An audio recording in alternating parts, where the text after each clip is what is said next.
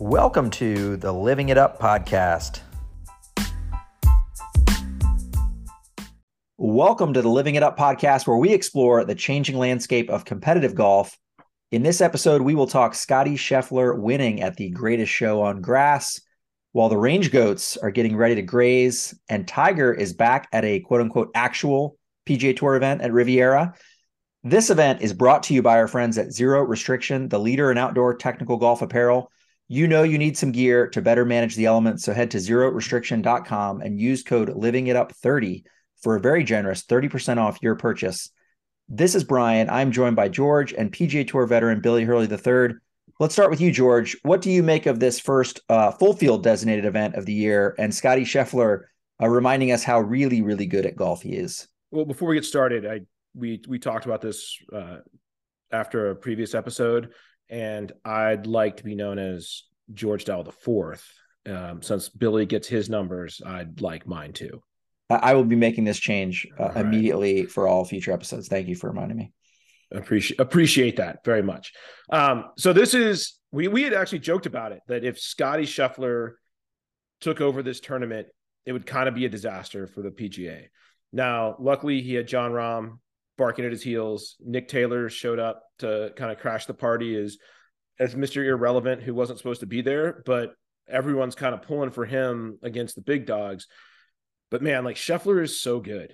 I I was talk I, I commented on Twitter. He's the Tim Duncan of PGA golf. Like he's so ridiculously good. It's it's not exciting to watch. It's not electric. He's not gonna, you know, give you the Jordan Spieth you know Houdini out of a phone booth situation and the histrionics and sort of the charisma, but like the dude is good.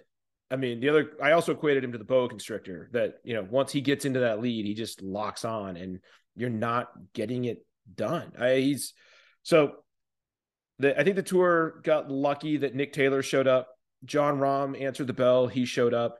Um, I think JT made a charge at the end to kind of like get in the conversation. Um, you know, Rick Fowler showed up. He was back, which I think is honestly the the tour needs him. I mean, he's not ex- necessarily a thousand watt light bulb, but people do like him. You know, he's a good dude. So, and you also like, and here's the thing with as an elevated event or a designated event, I'm not sure that this really had any more sparkle or pizzazz with all the stars there than it would have had anyway with the Super Bowl in town. Like I think the PGA did a great job picking this weekend to launch it with all the stars and that they could do their stars at Super Bowl things, Super Bowl stars at their things. And I don't think it was an accident that this was the one they chose to sort of launch these designated events.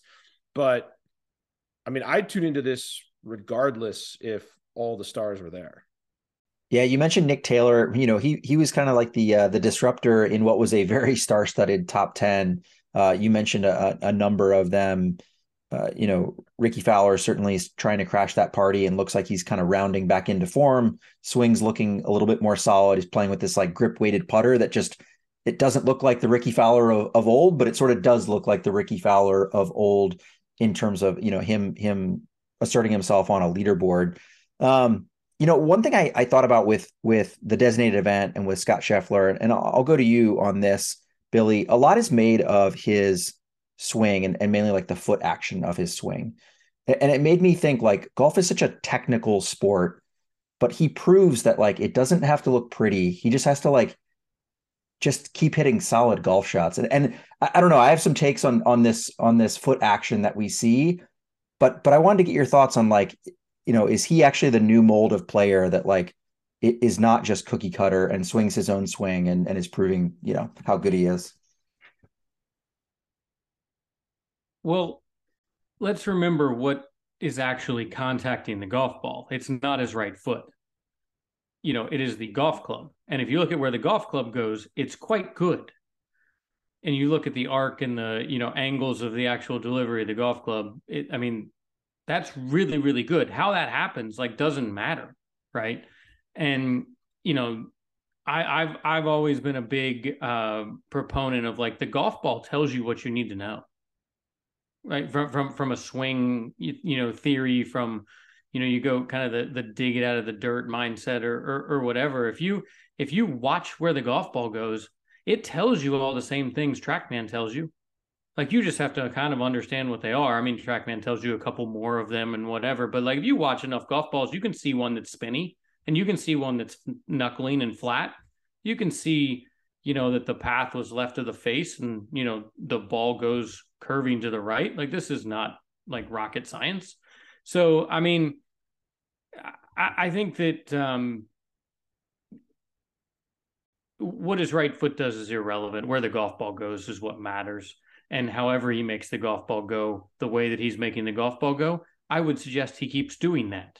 Yeah, it, it's interesting because I, I feel like I grew up on, you know, beautiful golf swings a la Tiger Woods, Adam Scott, and everybody was was worried about like almost beautiful lines. It was like golf instruction in the 90s and the 2000s were all like get the club in this position at takeaway and at three quarters and these sorts of things. Whereas to your point, Billy, like the only thing that matters, a la, you know, Jim Furyk is like, does he deliver the the golf club in the right, you know, place at the right time with the right speed to do what he wants it to do? And and I I've sort of reconciled that I'll never be comfortable watching Scottie Scheffler uh, in that mold of like beautiful golf swings. Like it's not beautiful, it's not like aesthetically pleasing, but I equate it to like pitchers and like never once do we like watch a pitcher playing baseball and like critique everything about their delivery and like how they finish in perfect balance or not. And I know they're much different sports, but it's a funny thing to think about. Kid, you've never had a kid who's trying to be a pitcher and then like watching baseball to be like, no, no, you got to watch this. But it's funny because you'll watch the All Star game and pitchers, you know, throw at wildly different arm angles, but like fundamentally they're delivering the ball really, really well, you know, at the moment that they release it. And I feel like I've kind of gotten to a same place of of you know, uh, there's a lot of swings now and there's a lot of speed in the game. And that speed is generated not with like beautiful lines at takeaway. It's how do I use the ground really, really well? And how do I generate that speed with my, with my hips and my shoulders and all that stuff, timing it up correctly.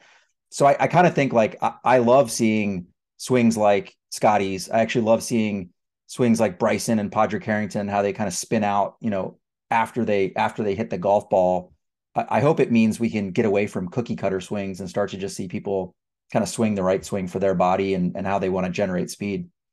I mean, the the one thing that I think of though is longevity. And so when you've got a lot of moving parts, when you're on and the timing's all there and you're synced up, it's great. You know, Sergio was a, a guy like would always flip his wrists over and you when it was on, it was great. But if that timing gets off just a little bit, it's off. And so, you know, what what Scheffler's doing and what he's done over the last, I think, 53 events is, you know, fantastic. And he has proven himself to be an absolute horse and a stud. You know, in the Ryder Cup, just taking Rahm down. There, there's no question at the moment he's got it. As he gets older and you know wear and tear shows up just from doing it a million times, is is it going to be sustainable and is he going to have to make a change um, obviously right now like i would tell any kid on the planet like just do what he's doing because it, it's it's working. Yeah so that's exactly where this goes right is scottie goes and misses three cuts in a row and then everybody's going to be all over you know how you can't do this with your right foot. Like that's just where this that's just how this plays out in the real world. You know, so long as you're number one in the world, I guess now you teach every kid to slide their right foot and kind of, you know, um, get get so far on their left side that they don't have any weight on their right foot and it can kind of dance around. I mean, I guess that's and and and golf instruction goes back and forth in this. And and and George, you're right. Like, what does that mean for longevity? I don't know the answer to that, but here's what I do know: you no longer need longevity in golf. Okay, he just won three point six million dollars. Okay. And that's, that's, and he won like 12 million last year. And that doesn't include the FedEx Cup, and that doesn't include his Nike, and that doesn't include his TaylorMade or whoever's clubs he plays or Titleist and et cetera, et cetera, et cetera. So golf careers are going to be shorter. I think that's one of the things that we have to accept with the speed that is that has been generated and injected into the game is that that our bodies weren't really designed to do this. Like we're we're and and then they were not designed to do any professional sport we we push them and take them to the max and and and you know get them super efficient for this period of time. And and and then they break down and and and then they don't do that anymore. And golf used to be one of these where you you know you played for a long time and that's kind of how you made your money but that's not the case anymore. And and certainly with designated events going forward it's going to be even less of the case because you just need call it five good years on the PGA tour to be totally set I, I know we're not allowed to to mention him anymore but um honestly I think maybe one of the best swings that's just held up for now 15 plus years is DJ. I mean, he's just a long kind of I won't say lanky, but he's not he never chased speed, he never bulked up, and he's just always had natural speed and power. And I think those are the players that will come along that are in fact the the ones you'd point to to be like, yeah, man, like if you have it naturally, you're just to keep having it. And, and he's probably the most natural athlete I've watched play in the last 10 years. Yeah, for sure. DJ is, I mean, he's, he's, he's, I say this all the time, but he's, he's a freak. I mean, he's just, I mean, he's just a, a, freak of an athlete. Like he, he should be playing in the NBA, but he chose golf. Right. And that's kind of, um, he's just a, a his, his body's kind of Gumby with incredible speed, and it's and it's and it's impressive. There's no no question about that. So in some ways, the Sunday finish uh, turned out to be a bit of a Rahm versus Scottie showdown. Nick Taylor, as we mentioned, sort of asserted himself into that into that discussion there. Uh, but but it made me think, you know, and, and and I mentioned the '90s and the 2000s. It seems like we were always talking about a, a big three or a big two or a big four. I, I wonder if you know, there was a lot of discussion earlier in the year. Who's the best player? Is it, is it Rahm or is it Rory? You know, Scottie Scottie may have you know put himself back in that discussion. Do we now have a, a big three amongst golf? Uh, and there, I would ask like, who's a close fourth, or is there a close fourth? I'd maybe put Justin Thomas in that in that discussion, and and you'd have to argue maybe where does Cam Smith uh, fit in there? We obviously haven't seen him play much golf of late, but uh, you know, do we have a big four or a big five? Uh, I'd be curious, George, to get your thoughts on that. I mean, we definitely have, I guess, and you're right. Like the majors are going to tell us what we have. Um, on the PGA Tour at the moment, I think we very clearly have a big three, and you know, Scottie is there, Rahm is there, and Rory is there. Is there? I, I think if you're talking who's the fourth, you just have like a jumble of players who are going to perk up to to be there for a hot minute. JT when he gets it hot can go as low as anybody on the planet. I mean, and uh, in some ways, I feel like he and Rory are kind of interchangeable a little bit. Like they're smaller dudes who just pound it.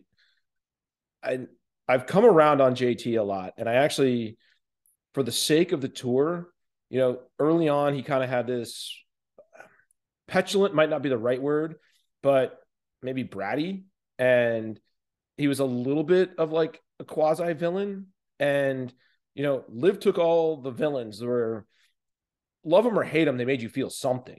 You know, the the knock on Scottie is he doesn't really make you feel anything. Like he's super impressive, but he doesn't really make emotions happen when you watch him play.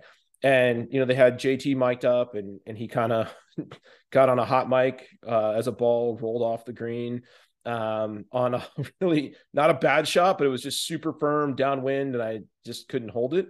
And I, I kind of want him to lean into, for lack of, a, I mean, he's got some red ass in him, and that's not a bad thing. And I think like there's some charisma in there that we need to see more of out of him. I know he had some other hot mic situations that clipped his wings a little bit, um, but I'd I'd like to see him kind of lean back into that because it's good. Uh, is probably, I mean, when when he's doing Spieth things, like man, he's exciting. Like I, just you watch it and it's a roller coaster, and you're holding on.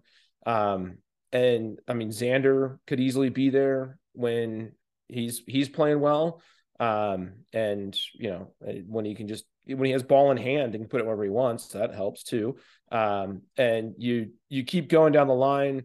You know, Cantlay could be that guy when he's on, but he's kind of mercurial where it seems like when he's on, he's on, and then he just almost seems just disinterested. Yeah, sure we talked. Is. We I was going to say we talked about this. You know, with with LIV, many have said like took all the villains. Is maybe one thing that you're pointing at, George, is that we may have these you know designated events this year, and they provide star-studded leaderboards, but you're you're you're perhaps running the risk of swapping out one you know very classy guy that's pretty nondescript for another really classy player that's a little bit nondescript yeah, I think that's one of the risks that that they're kind of going to run here on the tour with you know going forward and how they structure these events. You know, we we I, I don't well I'll, I'll, back up like we talk about this all the time. I don't watch very much golf, um, but I happened to flip it on at the very end of Saturday's round, and Jim Nantz was you know given this you know Scottie Scheffler's Mm, trying to make a birdie. Rahm's trying to make a par to stay in the final group, and and it, it reminded me of what we joked about early on with LIV, like the okay, we get it's really exciting, guys. Stop telling us it's exciting. Like you, like you, you're taking away from it by saying like, oh, it's just so electric here, you know, and blah blah blah. And they and they did that very much in the first couple of events, and they still did it in the latter half of the first season, but but died it down a little bit and and I had Jim Nantz just telling me, where else in the world can you get this? This is unbelievable. The the drama of Saturday to get to the final day and nowhere else on earth is this available to you know, it was kind of like er, like don't tell me how great it is. Like let it be great or or whatever, but it had this like almost like this like you you've just never heard these lines before and they're totally produced up in some production meeting and it just drives me crazy to to to listen to them like you know inject these little lines that are just fueling the feud that we're trying to get over and get on with golf. Yeah, and candidly, like Nick Taylor is the guy who really made it all compelling, right? Because he's he's not supposed to be there. If if we go by the OWGR and these are the elevated events and we're gonna get all the the superstars battling it out, blah blah blah. Like everyone should be rooting for David in that situation. And like that's who I was rooting for. And you know, he he had an untimely bogey on 16.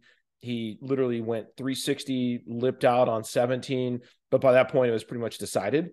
But like in I think in these elevated events, and I don't think it's a bad thing for the tour, but it's it's a maybe an unintended consequence, which I think golf is running into quite a bit on a lot of different ways now, is people if if the Nick Taylors of the tour keep popping up in the leaderboard and making a run at it, the fans are going to be or should be gravitating to that story rather than you know the same seven guys taking their turn holding a trophy. This episode is brought to you by our friends at Zero Restriction. For more than 30 years, Zero Restriction has been the leader in outdoor technical golf apparel. Check them out at zerorestriction.com and use code livingitup30 for 30% off your purchase. Thanks to our friends at zerorestriction.com for their support of the Living It Up podcast. Yeah, I think that's one of the things that the tour has to figure out is how to make these designated events, how to make them have some um, in and out of the of the players in the last you know 20 in the field not just have it literally be the same 70 guys show up. I mean that's kind of what it sounds like it's going towards. That's kind of the rumors. That's kind of the the things is that the they, they want to make them 70 man events no cut.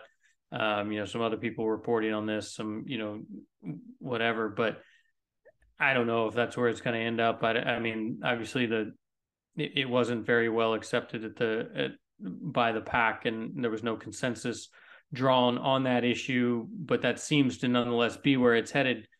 If if you don't have some movement in the fields and who's in and how people maybe get in and how somebody could get on a heater and then get in one of these, and to your point, George, be David trying to slay Goliath and and have some compelling thing, uh, it's I I think you're going to lose everybody, right? I mean, I think that and that's what that's what we've said here is like they've got to That's what I've said anyway. And is is they've got to embrace this two tiered system, go with it, call it what it is, market it for what it is, and then figure out how there's some flow and some movement inside of it so that people can play their way in and people drop off and there's you know maybe a, a, a top three category and maybe there's a one spot monday qualifier or maybe you know i don't know but there's there's just they've got to do they've got to do something so that this the the, the storyline of nick taylor being 230th in the world can can still have a chance at winning one of these no and i i, I don't understand we we just saw the first one go off. It had a 120 man field, I think, or you know, a deep field. 132, 136, something like that. Yeah, and I don't know why they need to go to 70 unless it literally is the the top of the tour right now being like, "Hey man, I can go get guaranteed money. I want you to guarantee me some money." Because yeah, it's the, the no cut thing, right? It, that that's 100% what it is from the top, you know, yeah. is, is those guys saying, you know, I mean like I, I mean, candidly, what I heard is the you know the the the all twenty two infamous you know Wilmington Delaware meeting that was um they they came out of that meeting and wanting to do fifty man fields, and they're gonna you know call it a concession to go to seventy man fields.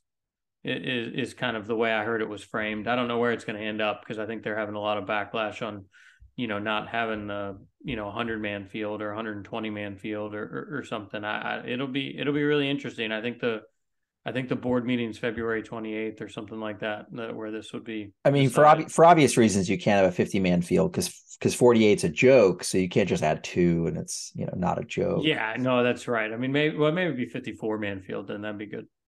Like the sponsors and the TV partners have to look at this and be like, the story we can like Nick Taylor is the story you sell to get people to watch, right? It's it's Hickory High going to win the state championship. And that's what everyone who's been bagging on LIV for the last 12 months has been basically saying like, well, what you you you got to beat 150 guys or whatever it's going to be.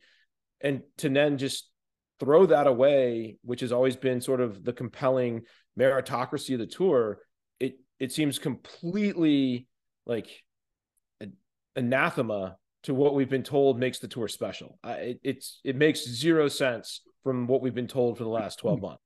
Yeah, there's no question about that, George. I mean that the, the hypocrisy all over this whole thing for the last you know call it 10 months is is on uh, from from from everyone and anything and all over the place right we and we've covered that ad nauseum um here on the pod but the ultimate thing is like I think you're wrong, George, about like people tune in to watch Nick Taylor. Because if they did, then television would have been telling those stories for the last 10 years. But television doesn't tell those stories because you have to remember why these things are on TV. They're on TV for one reason, one reason only, and that's to sell ads. And it's to make money. And if they could make more money doing it some way else, then wouldn't they do it that way? That's just kind of been my, you know, high horse or, or soapbox, we'll call it. Uh, it's just you know it, it, must be that the average fan and and and you guys aren't average fans. You're you're, you're deep dive fans who who like the you know who, who like the under you know the second and third layer of the tournament that you're watching. But I just think the average fan, the average eyeball doesn't care, and so they're not telling those stories. If if if they could sell more ads telling those stories, I think they would. Yeah, and I, I, I'm not going to say people are tuning in to see Nick Taylor. Nick Taylor is, oh, he's an interchangeable person. But the fact of you're going to tune in to watch Rory, Jon, Scottie, but then when this, I don't want to say nobody, he's got two tour wins, so he's he's obviously extraordinarily good. But like when when someone who's not supposed to be there shows up, that's what I'm and that that's where they should be telling the story. And that's a huge whiff by the TV production and the tour to not and and I don't get me wrong, it's got to be insanely hard to have 120 sort of backstories ready to start rolling out if someone perks up the leaderboard and all of a sudden is is sitting there, you know, one off the lead on 16 ready to go and be like, well, this could be really compelling down the stretch. and, and I just think that that's a, a huge missed opportunity to if if if we're getting to a point here very quickly where it's going to be product versus product, the tour can definitely put together a much better story when these guys perk up the leaderboard with the David versus Goliath thing than just, you know, millionaires winning more millions. So I'll, I'll talk about one thing that you could think of as product versus product, or maybe it's just player versus player. And there was a there was a rules situation, I'll call it, with Xander Schauffele on on Saturday. Uh, his ball is in the the desert area, which you know, Billy, you've played in this event. It, it, it looks to me like it's a a roll of the dice, right? And maybe like it's a six sided die, and one out of every six, you're going to be behind a, a cactus or some sort of bush. And his his in fact was you know basically unplayable, right? It is behind one of these trees or bushes in the desert area but he finds a burrowing animal hole that basically is like nearby and uses that and actually does not get the the relief granted by the first rules official uh, on scene but asks for a second opinion and gets a, a very favorable favorable drop. And, so like billy we've talked about this in the past like rules rules are there to to be used and and in some ways you could argue like exploited for all they're worth. But this one to me just felt like you know, again, going back to like player versus player, if this had been someone like a Patrick Reed, like the world would have been going bananas that he was granted relief from something like this. But because it's a a guy that everyone sort of likes or or you know thinks is a good guy, we're able to gloss over this one. Yeah, of course. Like I mean, you know, pe- people have reputations for a reason, and people get the benefit of the doubt based on those reputations and whatever. I mean, now, um, you know, this is not exactly analogous to. any, I mean, I guess it is analogous to to the ball in the tree. I mean, there was an official there who said, "Okay, that's your ball," you know, in in Dubai for for Patrick, and and was and play on, right? So we didn't we didn't you know subsequently going back and looking at slow mo that was like, well, it wasn't actually in that tree and and and, and whatever, but everything in the moment, including the rules official, said, "Yeah, that's good, play on." So you know, and that's exactly what happens here. I mean, as, as far as second opinions go, you know, you're always entitled to a second opinion. In in which case, the first rules official leaves, they bring in a second rules official who has no knowledge of what's going on, other than obviously that you asked for a second opinion, so you didn't get what you liked, you, you didn't get what you were looking for the, the first time. But but but so the second guy rolls in, and and his opinion is then deemed final. So so there's not a third opinion. You, you we can't keep doing this, you know, whatever. So it's it's it's basically you can get a second, and and when you do, the the, the second guy is final. So um, you know that's kind of the the way that works. And I mean, I, I think from from my perspective is good on him for finding a burrowing animal hole. You know, I mean, like now now did he have to take a weird stance to you know stand on that? Did he have to like say he's going to do something that he really wasn't going to do? These are all the things that we can only um you know surmise about. We, we we don't know. Yeah, and what caught me off guard, and there was a moment, I believe this was the British Open. It could have been the Scottish, but I but I do recall it was was a kind of an overseas event on on uh you know firm grass, and and the idea in this particular occasion was a guy wanted relief from a TV tower, but he was clearly in an unplayable eye situation, and the rules official was like, "Look, I I get it, but like you can't physically hit this ball," and so to me it made me think about like sort of the intent behind some of these rules. And I would say like burrowing animal hole, to me, the intent behind that is like essentially like you could make this shot work if not for the burrowing animal hole that is in your way versus like th- this is an unplayable lie and you're searching for a, a way around if that makes sense well for me like i get the burrowing animal i think and and desert golf is weird because you see it on courses where it's a place where your ball could reasonably be like you're in the grassy area. And I, I kind of feel like with desert golf, if you're in the desert, some things definitely didn't go right. Right. Like, and, and I think from what I can see on TV, this course doesn't look particularly tight out there.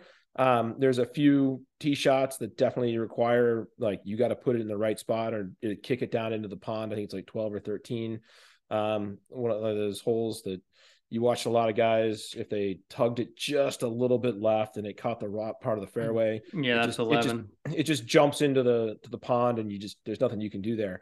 Um, but you hit I mean, further I, right.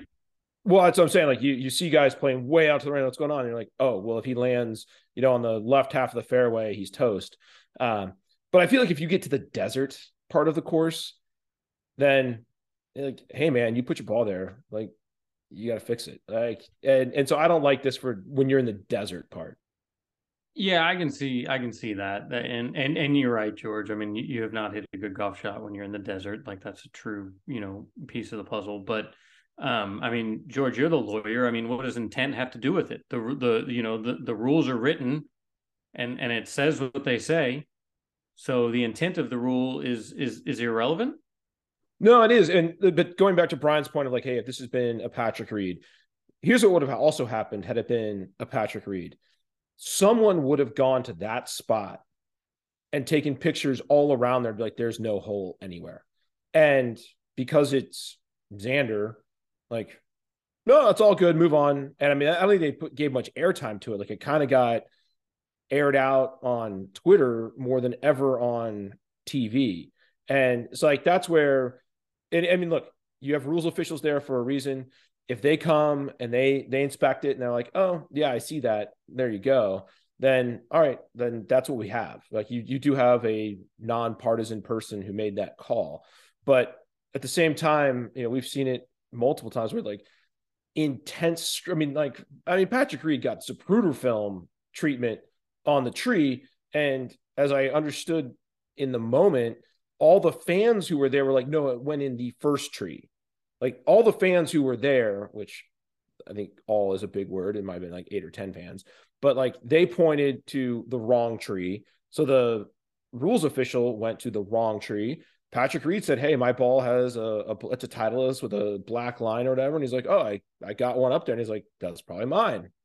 And could you say that with 100% certainty from 30 feet down? No one can. But again, if the point is, hey, they said that this is the tree it went into, I couldn't see it from the tee. You didn't see which tree it is. I'm playing a Titleist with a black line, and you spotted a Titleist with a black line. Like, you know, we're 90% of the way to identifying that ball. And, you know, then we get the Zapruder film and everybody going ape on it. Whereas here, no, it's good, play on. And I just, it just seems there's a double standard on certain things. But to your point, certain people get treated certain ways because of a lot of history of what they've very clearly done, which was highly questionable.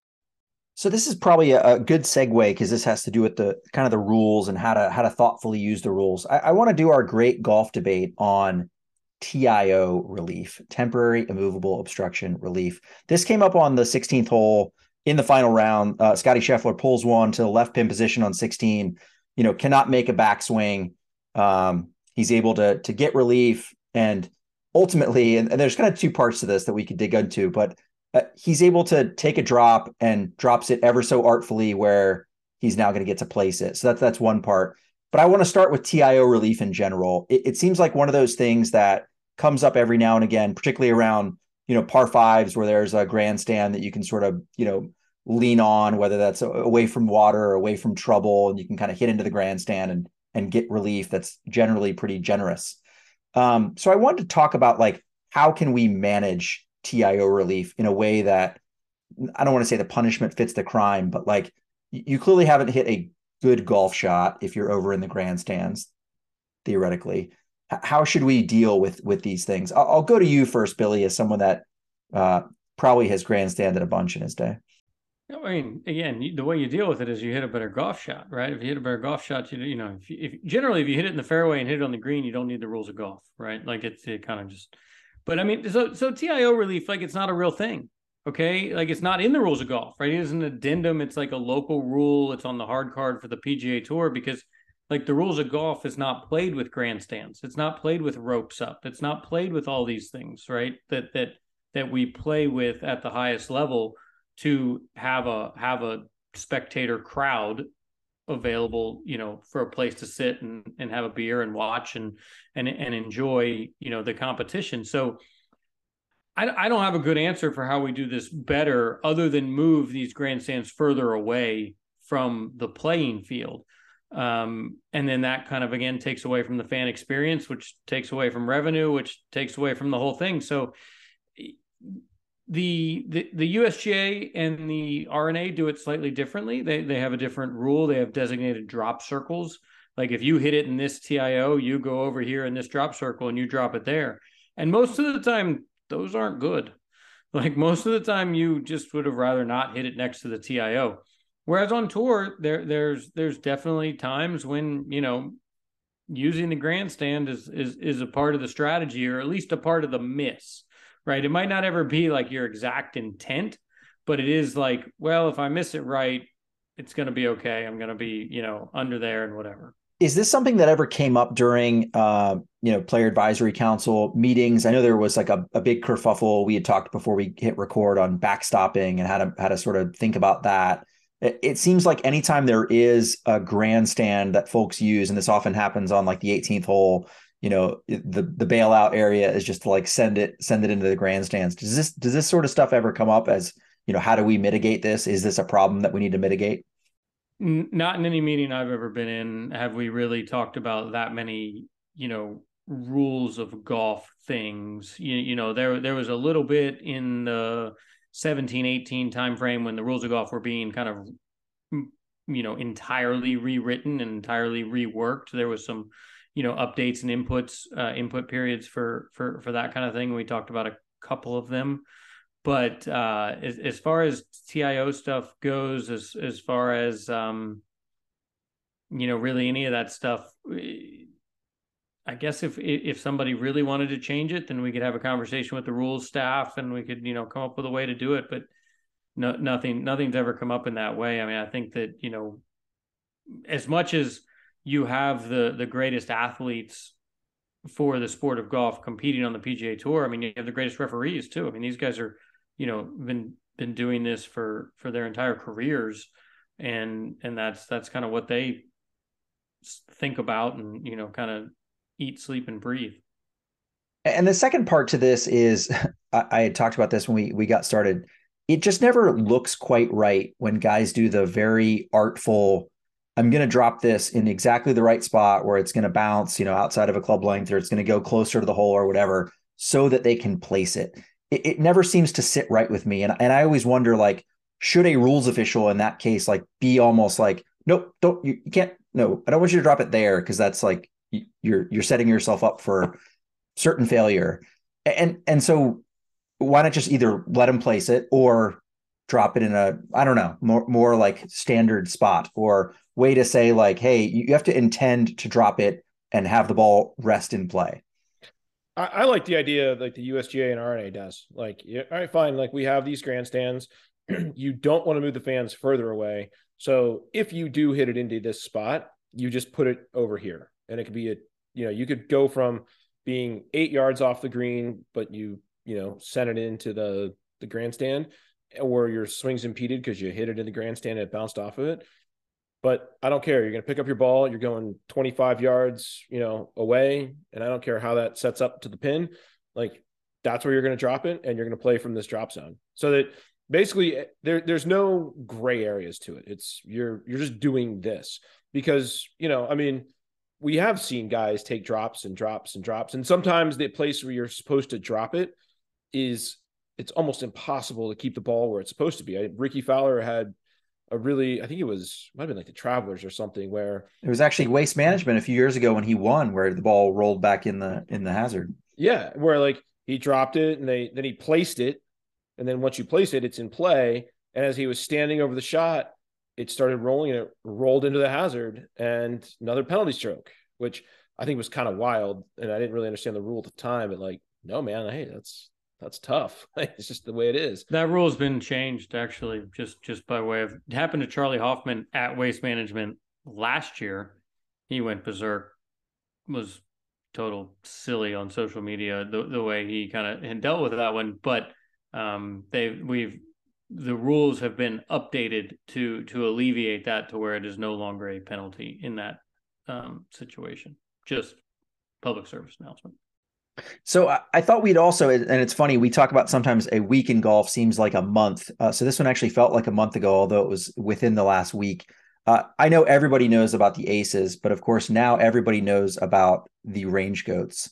Uh, there were a few changes to the live team names, namely uh, Punch GC became Ripper, and I think it was the Niblicks. Who who knows? Who could say have have become the Range Goats? That is captained by one uh, Bubba Watson.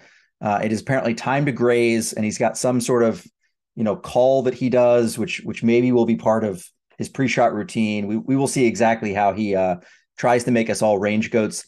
The logo is actually kind of awesome, and I kind of want a range goats hat, but it's almost like so bad it's good. Uh, uh, what what do you make of this, Billy? Are you are you moving from being an an Aces fan to a to a, a range goats fan?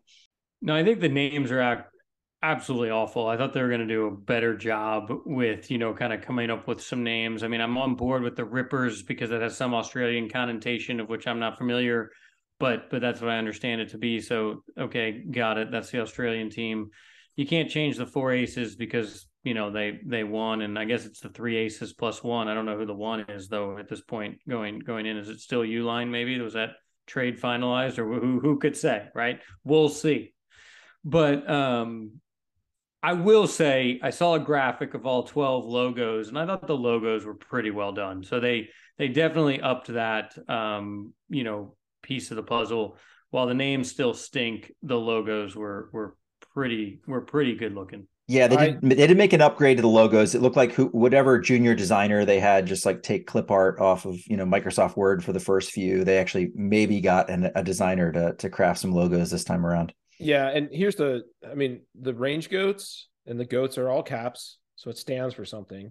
And I was like, oh yeah, range greatest of all time. Like, you know, we all see dudes on the range just stripe it. They get on the course and they can't break 90. But like, it turns out that GOAT doesn't stand for the traditional GOAT greatest of all time. It stands, and this is apparently Bubba, for golfers on a team. So now I'm out on the range goats because that's horrible. Like, yeah, it, no shit you're on a team. Your whole thing is a team golf thing now. We we figured that part out. I I was but if you Bubba have to tell me the team thing is a thing, you're probably not doing it right. Yeah, and like Bubba and Bryson need to go sit in PR timeout for a little while. Like you guys can't talk anymore until you know you you figure it out. The range golfers on a team or is it on a T? I thought it might. Was it on a T or on a team? Uh, either way, it, it I understand. You know, but I mean, it's like you throw rain. Yeah, okay. Well, yeah. So, but Billy, your earlier point is well taken. You know, we we have now gotten confirmation on the CW. We've now gotten confirmation on the the 14 event schedule. Uh, we now know these updated team names. That I would say the biggest piece of the puzzle is who who is on these teams. We now know the captains, and in the case of the Majesticks, it looks like a number of co-captains. Uh, it's not sure, not, not not quite sure from the video who is the actual captain of that team. But yeah, there have been a, a bunch of rumors flying around about some new players. Uh, you know, namely Sebastian Munoz is is probably the the one that seems the warmest of the rumors out there.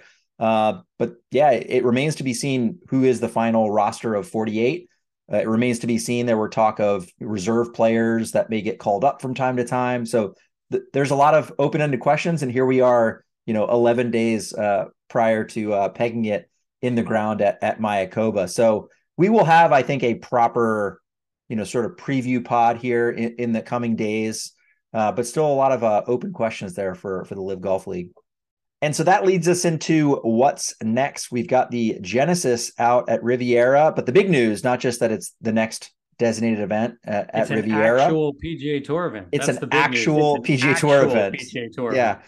Yeah, we should change the name from designated to it's no longer events. designated. They are actual events. And and that is because Tiger Woods uh, officially has won the the 2023 PIP by tweeting out that he will be playing at at at Riviera. Um, you know, that combined with uh, in a few days we're actually going to have this Netflix full swing documentary. Uh, so there's going to be a lot of golf, uh, a lot of media, a lot of hype. Uh, what do you guys make? Uh, I'll, I'll start with you, George. What do you make of Tiger and and him you know deciding to play an actual an actual event here um i mean we, we talked about it. it it makes sense he hosts the event so you know he, he probably is already there he, he play it um i don't really have any high expectations riv has kind of always been a i won't it's hard to say he had kryptonite but he never ever really played well there. I think it's I'll just go ahead and say it's the only course on tour he never won at. Um, probably because he didn't play a couple other events. It's the only it's the only course he played more than three times that he never won at. Yeah. So, you know, he's he's never played it well. So, you know, obviously we're as fans, we're more watching to see how does he look? How does it swing? Does he hold up? Can he make the cut? I don't I don't know. Um and and it kind of the the other thing that it sort of got in my head was with these, I guess, actual events now or whatever they're going to be called is all right. So you have the waste management, which leads off with, you know, they've got the Super Bowl in town. That's a, a thousand megawatt event, regardless, just because they've made it into such a, a raucous thing. Now you've got Riv, which always shows out on TV. It is one of the tournaments I will always watch. I love that course. Um, it there's cool holes, there's cool shots. Good players tend to rise to the top to win it. Um, but the I'm beginning to wonder with these events, you know, where all the stars have to show up. You know, I think the real test for these things is going to be Harbour Town and Wells Fargo. Are are people tuning into those? Harbour Town's going to be the week after the Masters. There's always a little bit of a major hangover and these guys are just going up the road to play Harbour Town. It's a short course. It'll be interesting to see. Like the a lot of guys, you know, a lot of Nick Taylors can show up and compete at Harbour Town. Um, and so is that going to be another one where we have some relative Davids rise up the board and are they going to tell the stories? And then, you know, Wells Fargo is usually a, a big event. They get a handful of traditionally they probably got uh, I'll say 10 to 15 of the top 30 to show up for that. Um, Quail Hollow is, you know, a big boy course. What are we going to see there? And are we going to care? Is so I'm there. They can't roll out a new gimmick for each one of these. Um, you know, famously, Jadon Blake isn't walking through that door at Quail Hollow. So, you know, Tiger's already used his kind of like gold card to pop, make Riv pop a little bit more, even though he probably never didn't have to. Uh, so I, I'm I'm more curious looking long term what this all means for these events because they're running out of you know showstoppers. Yeah, we, we've said we'll see a lot about live, and I think on the designated event uh, sort of scorecard, I think we are going to have to do a check in. I think you're right, George, sort of in the late April timeframe to say are these working, and a lot of that will be perhaps TV ratings, but it'll just be also like a gut feeling, an eye test about like it, are these really that much different than you know did did waste management feel that much different than last year's waste management? Did this year's harbour town feel that much different than last year's harbour town? So there's a lot of we'll see. I'll, I'll get you guys out of here on uh we, we should make a prediction. I'm sure there will be many tiger prognostications. Does he make the cut? And if he doesn't is it close? I'm gonna say miss the cut.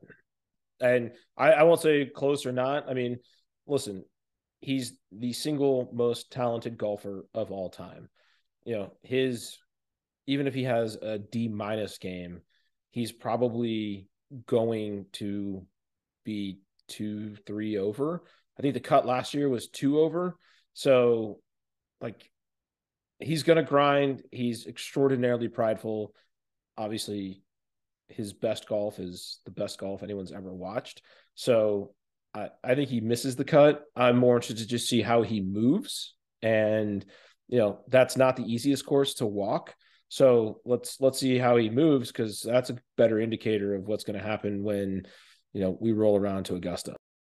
Oh, do I know how he hits the driver? Can I get any of that information before before making this prediction? Because I mean that's what it's going to come down to, right? You have to drive it pretty well at, at Riviera. There's a number of holes, especially on the back nine, that that that demand a really nice tee shot and and so you know if he if he if he drives it you know average to above average for you know for him um then then, then I think he'll make the cut if he, if he doesn't then then he won't so I get I got to pick one of those I I think it's going to be incredibly hard for him to make the cut. He's the host. He's got a whole bunch of other things going on. I mean, obviously they're going to, you know, not lean on him for as many of those things since he's going to play and and and and whatever, but um, you know, he hasn't he hasn't played since the PGA, I guess, or the or the or the Open, the the, the since, Open since the match, but yeah, um, since oh, in, no, in, no, in, an actual for real, event. in an actual event.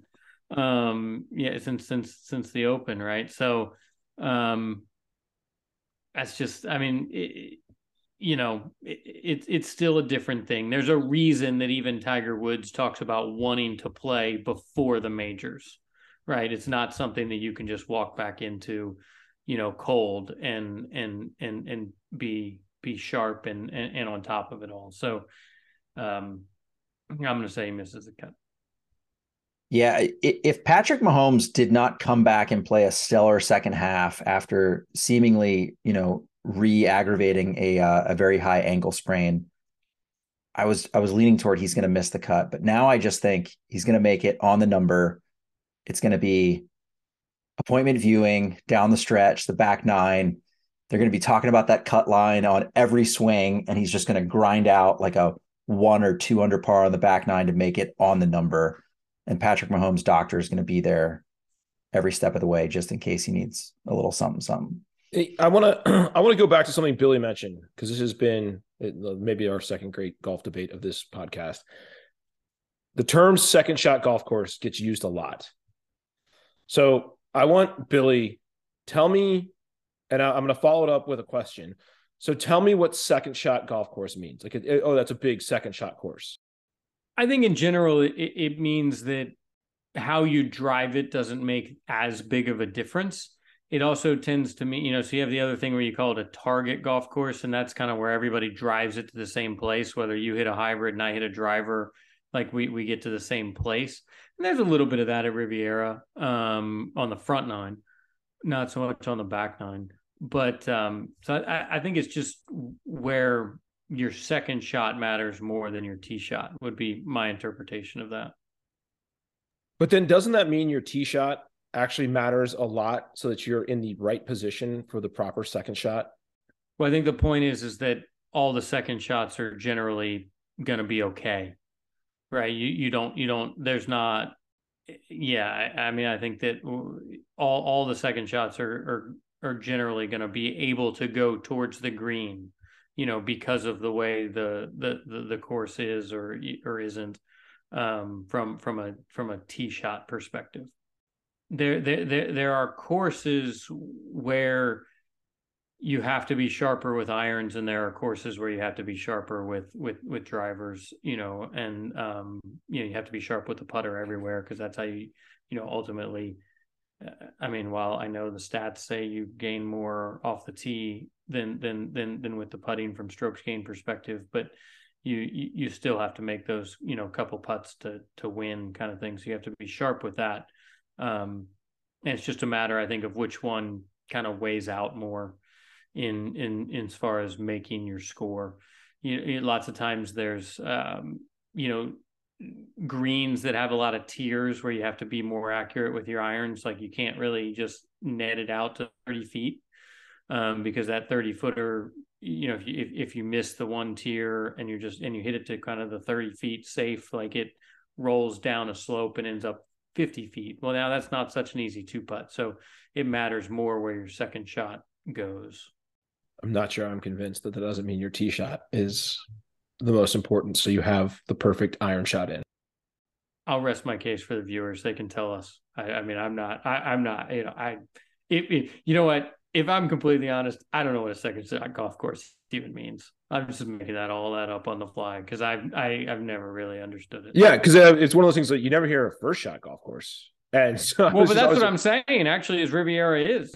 I'm saying like you got to drive it well there because if you don't, it, it it's much more, you know, there's a lot of overhanging trees on uh 11, 12, 13. No, wait. Yeah. 13's a par 3, 14, 15. You know, there's there's a lot of there's a lot of places where you you really need to hit good tee shots or you're just, you know, not going to, you know, so 12, 13, 15, like those are some of the hardest tee shots on tour to me. Well, we'll watch the broadcast, see how many times they mention this as either a, a first shot or a second shot golf course, if at all they mention it. But there's a lot of good stuff to to look out for with the uh, with the cat being back at Genesis. Always a good tournament to watch, and also this uh, full swing documentary. We'll see uh, between George and I who can who can binge it the fastest. Uh, but with that, I will see you guys this time next week.